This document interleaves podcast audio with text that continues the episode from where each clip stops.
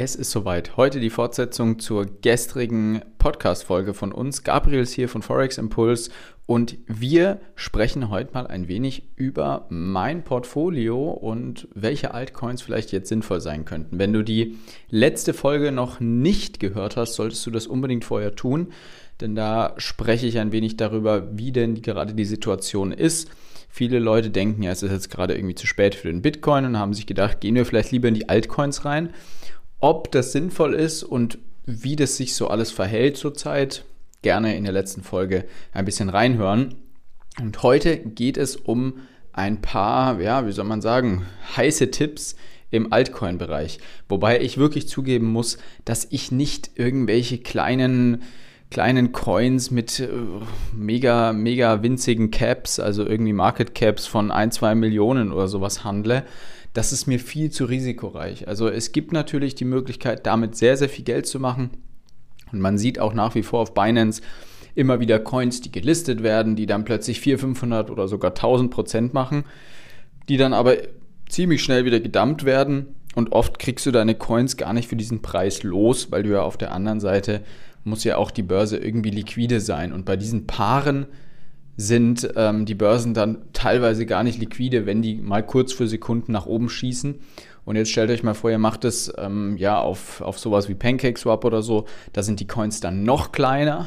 Also da hat es noch nicht mal für eine Börsenlistung gereicht ausgereicht, sondern die Coins sind so klein, dass sie nur da gestaked und ähm, gehandelt werden. Und da habt ihr dann sowieso keine Liquidität, wenn der Preis mal wirklich hoch ist. Also ich habe das auch schon erlebt. Ich hatte offiziell in meinem Portfolio mehrere 10.000 Euro äh, bzw. Dollar stehen und konnte diese einfach effektiv nicht auszahlen lassen, weil du nicht Du, du, hattest nicht die Möglichkeit, das Ganze in Bitcoin oder in einen Stablecoin oder was auch immer umzutauschen über die jeweilige Plattform. Also, für mich habe ich deswegen entschieden, überwiegend in größere Caps zu investieren, die eben auch unter den, ich würde mal sagen, mindestens Top 50 oder Maximum Top 100 sind auf CoinMarketCap. Für alle, die CoinMarketCap nicht kennen, ähm, ist meiner Meinung nach eine der wichtigsten Seiten für Krypto-Investoren, für Krypto-Fans, weil man da wirklich alles zu allen möglichen Coins findet. Ihr könnt auch ziemlich gut darüber Scams aufdecken und lauter solche Geschichten. Also wirklich auch alle möglichen Tokenomics von einzelnen Blockchains oder auch von Token eben einsehen. So, ähm, ein paar Einblicke. Ich möchte jetzt wirklich nicht, alles hier leaken, aber mal so die größten Coins. Ich verwende ja verschiedene Plattformen, ähm, unter anderem Binance, Crypto.com, ähm, die Bison-App von der Stuttgarter Börse. Äh, ich habe auch ein Coinbase-Wallet noch. Also ich ver verwende ja zu verschiedenen Zwecken verwende ich dann verschiedene Wallets und verschiedene Börsenanbieter. Dazu haben wir auch ein ähm, YouTube-Video, findet ihr bei uns auch. Ausführliches YouTube-Video, wenn es darum geht, die richtige Börse zu finden. Schaut gerne mal auf unserem YouTube-Kanal Forex Impulse vorbei. Ähm, eine Podcast-Folge habe ich da mit Sicherheit auch dieses Jahr schon mal drüber gedreht. Das heißt also, da gibt es einiges an Infos, was ihr euch noch holen könnt, falls ihr das verpasst habt. Und auf diesen verschiedenen Börsen, um den ähm, ja, um den Umkehrschluss wieder zu ziehen. Ähm, auf diesen verschiedenen Börsen habe ich verschiedene Summen liegen. Ähm, beziehungsweise nicht nur auf den Börsen, sondern natürlich auch auf meinem Ledger Wallet, aber auf den Börsen, mit denen ich täglich, mit dem, wo ich täglich handle, da habe ich eine gewisse Aufteilung. Ich versuche jetzt aber mal so, das wirklich im Großen und Ganzen das Portfolio zu sehen. Mein Portfolio besteht auf jeden Fall zu ungefähr 30% aus Bitcoin Bedeutet also, der Großteil meines Portfolios, ähm, zumindest der, den, der, der, der Bitcoin nimmt zumindest den größten Teil ein, nämlich 30 Prozent etwa. Kein Coin schafft es annähernd dahin. Danach kommt Ether. Ähm, Ether ist knapp hinter dem Bitcoin, aber schon ein gutes Stück. Also würde ich mal sagen auf so 15 bis 20 Prozent. Und die restlichen werden dann auf einige verschiedene Coins umverteilt. Ich habe noch eine ziemlich große Position in Cardano offen, wo ich mich jetzt gerade natürlich besonders freue, weil Cardano ja jetzt endlich, viele haben ja lange darauf warten müssen, endlich hat Cardano mal wieder ähm, ja, neue Höhen erreicht. Natürlich, wir sind noch weit, weit davon entfernt von dem Allzeithoch. Aber das wäre zum Beispiel ein Coin, der meiner Meinung nach hochinteressant sein konnte für den einen oder anderen, der ihn noch nicht im Portfolio hat. Cardano wurde auch schon ziemlich oft für tot erklärt nicht so für tot erklärt wie zum Beispiel Solana, Aber ihr habt ja gesehen, was mit Solana passiert ist. Also überlegt euch mal vielleicht, sich ein bisschen mit Cardano auseinanderzusetzen. Ich habe diesen Coin schon lange im Portfolio. Das war einer der ersten Coins, den ich gekauft habe damals. Ich habe den auch mit durchgeritten bis zu der 3-Dollar-Marke. Habe auch kaum davon verkauft, muss ich sagen. Ähm, weil das auch einfach in einer Phase war, wo ich auch noch sehr, sehr gehypt war vom ganzen Kryptomarkt und mir auch nicht so viel Gedanken gemacht habe, Gewinne zu realisieren. In größeren, wo ich also größere Positionen habe ich da schon ähm, mal realisiert im Bitcoin oder in Ethereum, aber bei den kleineren Coins muss ich sagen, habe ich wirklich einiges auch laufen lassen und mir auch einige Gewinne in der Anfangszeit, besonders in den ersten zwei, drei Jahren in meinem Krypto-Leben, was er jetzt doch schon ähm, auf sein siebenjähriges zusteuert, habe ich äh, ja in den kleineren Caps auf jeden Fall den ein oder anderen Euro gut liegen lassen. Aber langfristig gesehen, wer weiß, hat das vielleicht gar nicht geschadet. Also Blick auf Cardano kann vielleicht nicht schaden ist auch ein ziemlich großer Markt, hat eine große Marktkapitalisierung. Solana, ich habe es gerade schon angesprochen, ähm, der, wie soll man sagen, der Phönix aus der Asche. Solana hat ja den Bitcoin dieses Jahr wirklich outperformed und um den Bitcoin out zu performen, hat es schon einiges gebraucht. Solana hat das wirklich sehr, sehr stabil gelöst. Ähm, viele haben gesagt, Solana ist komplett kaputt, weil es ein riesiges Problem mit Solana gab ähm, bei der ganzen FTX-Geschichte und alles, was drumherum passiert ist, hat den Coin ja wirklich unter die 10-Dollar-Marke ähm, fallen lassen. Und jetzt sehen wir plötzlich Solana wieder bei über, über ähm, wo waren wir denn letztens? Ich glaube, über 70 Dollar knapp. Heißt also Solana ein spannendes Projekt. Ich muss sagen, Solana ist eine kleine Position bei mir. Ich habe wenig Solana nachgekauft, weil ich auch einer derjenigen war, der wirklich ein bisschen gedacht hatte, dass das ein Coin ist, der jetzt erstmal von der Bildfläche verschwinden wird. Habe ich mich geirrt. Ähm, meine Solanas, die ich so noch gehalten habe, die habe ich natürlich nicht panisch verkauft, sondern habe gesagt, äh, die halte ich jetzt und fertig. Ähm, die freuen sich natürlich über den Ansprung, Ansturm, aber Solana ist, ja, wie gesagt, ein, ein kleiner, aber nicht unwichtiger Teil meines Portfolios, den ich früher oder später, glaube ich, auch mal wieder aufstocken würde und werde. Ein Coin, den ich noch nicht so lange in meinem Portfolio habe, sondern erst seit diesen Jahres, ist der Coin Arbitrum.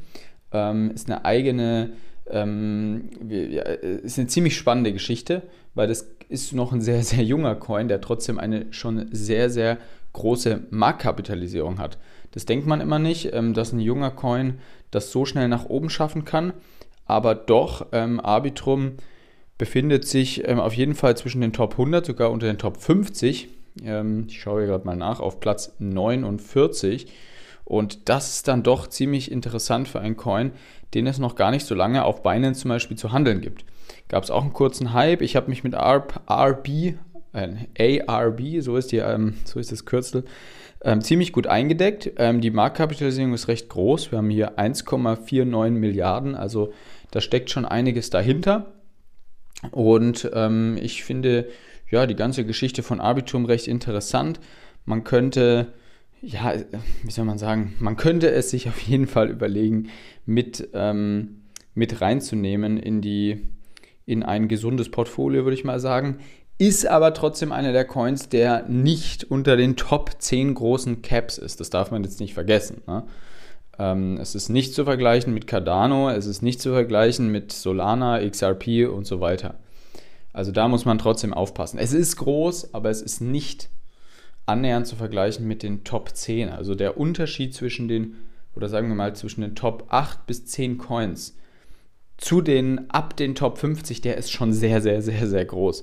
Also da sprechen wir wirklich davon, dass ähm, zum Beispiel ja Solana, ja, Solana ist halt knapp 30 Mal so groß wie Arbitrum. Also da muss man wirklich ein bisschen aufpassen. Ähm, auf jeden Fall trotzdem Arbitrum für mich ein spannender Coin, spannendes Projekt, was man sich mal angucken kann. Andere Coins, die ich natürlich auch lange schon in meinem Portfolio habe, ist der Binance Coin, weil der halt früher sehr interessant war, da man mit der Binance Kreditkarte und wenn man genug Binance Coins gehalten hat, also das ist wie gesagt der von der eigenen Blockchain ähm, BSC von der Binance Smart Chain der eigene Token von der Börse Binance. Und man hat eben, wenn man eine gewisse Anzahl an BNBs gehalten hat, hat man teilweise 5, 6, 7, 8 Prozent Cashback bekommen. Ähm, und gleichzeitig ist der Coin ja die ganze Zeit gestiegen im Preis. Deswegen war das die letzten Jahre sehr attraktiv. Jetzt habe ich aber vorgestern eine Mail bekommen, dass Binance seine Kreditkarte einstellen wird. Zumindest in Deutschland, beziehungsweise ich gehe davon aus, dass es in Europa der Fall sein wird. Und ja, das finde ich sehr, sehr schade. Und deswegen muss ich sagen, dass ich mich wahrscheinlich, sobald meine Binance Coins ähm, ein bisschen wieder gestiegen sind, mich von einem großen Teil dieser Coins verabschieden werde. Einfach weil Binance auch in den letzten Monaten immer wieder ins Kreuzfeuer geraten ist. Sie müssen ja auch jetzt eine ziemlich hohe Strafe an die SEC, an die Aufsichtsbehörde in den USA zahlen. Und da habe ich schon so ein bisschen meine Sorgen. Heißt jetzt nicht, dass ich von Binance alles abziehe und da nicht mehr traden will, weil die Gebühren sind trotzdem nach wie vor top. Ich liebe diese Plattform. Ähm, diese Plattform, Plattform hat mir schon sehr viel Freude bereitet in den letzten Jahren. Aber nichtsdestotrotz stehe ich immer weniger hinter diesem Prinzip der hauseigenen Coins und das vor allem bei Binance. Deswegen, ja, es ist noch Teil meines Portfolios. Es ist auch kein so kleiner Teil, aber ähm, ich bin schwer im Überlegen, da ein bisschen umzuschichten. Ja, so viel dazu. Da haben wir doch ein paar spannende Geschichten geleakt. Wer uns auf YouTube verfolgt, der hat auch die ein oder andere Analyse zu einem Coin vielleicht, den ich jetzt nicht genannt habe, schon mal mitbekommen. Da gibt es auf jeden Fall auch immer sehr, sehr viel Input. Also schaut da sehr, sehr gerne vorbei. Ähm, je mehr, ja, je mehr Leute sich das angucken möchten, den kostenfreien Content, den wir bieten, desto mehr bin natürlich auch ich oder wir alle von Forex sind natürlich motiviert, euch noch mehr Content zu liefern zu den ganzen Themen. Also macht euch bereit für den Santa Run.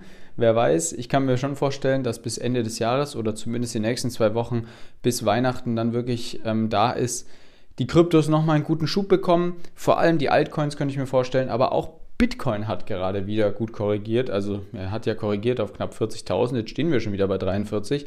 Also die, die gedacht haben, der Spaß ist vorbei, ich denke, bis zum 24. Dezember können wir dann noch einiges mitnehmen, bis dann die größeren institutionellen Anleger wahrscheinlich auscashen, um dicke, dicke Weihnachtsgeschenke für ihre Kinder oder Enkel oder was auch immer kaufen zu können. Also, haltet euch auf dem Laufenden, macht aber auf jeden Fall auch mal eine Pause, wenn dann Weihnachten rum ist, schaltet mal die Kryptobörsen ab und konzentriert euch auf andere Dinge im Leben. Ich hoffe, es hat euch gefallen, die heutige Podcast-Folge. Und wir hören und hoffentlich sehen wir uns auch auf YouTube nächste Woche wieder, wenn es wieder heißt, wir sprechen über das Thema Kryptowährungen. Gabriel von Forex Impulse. Bis bald.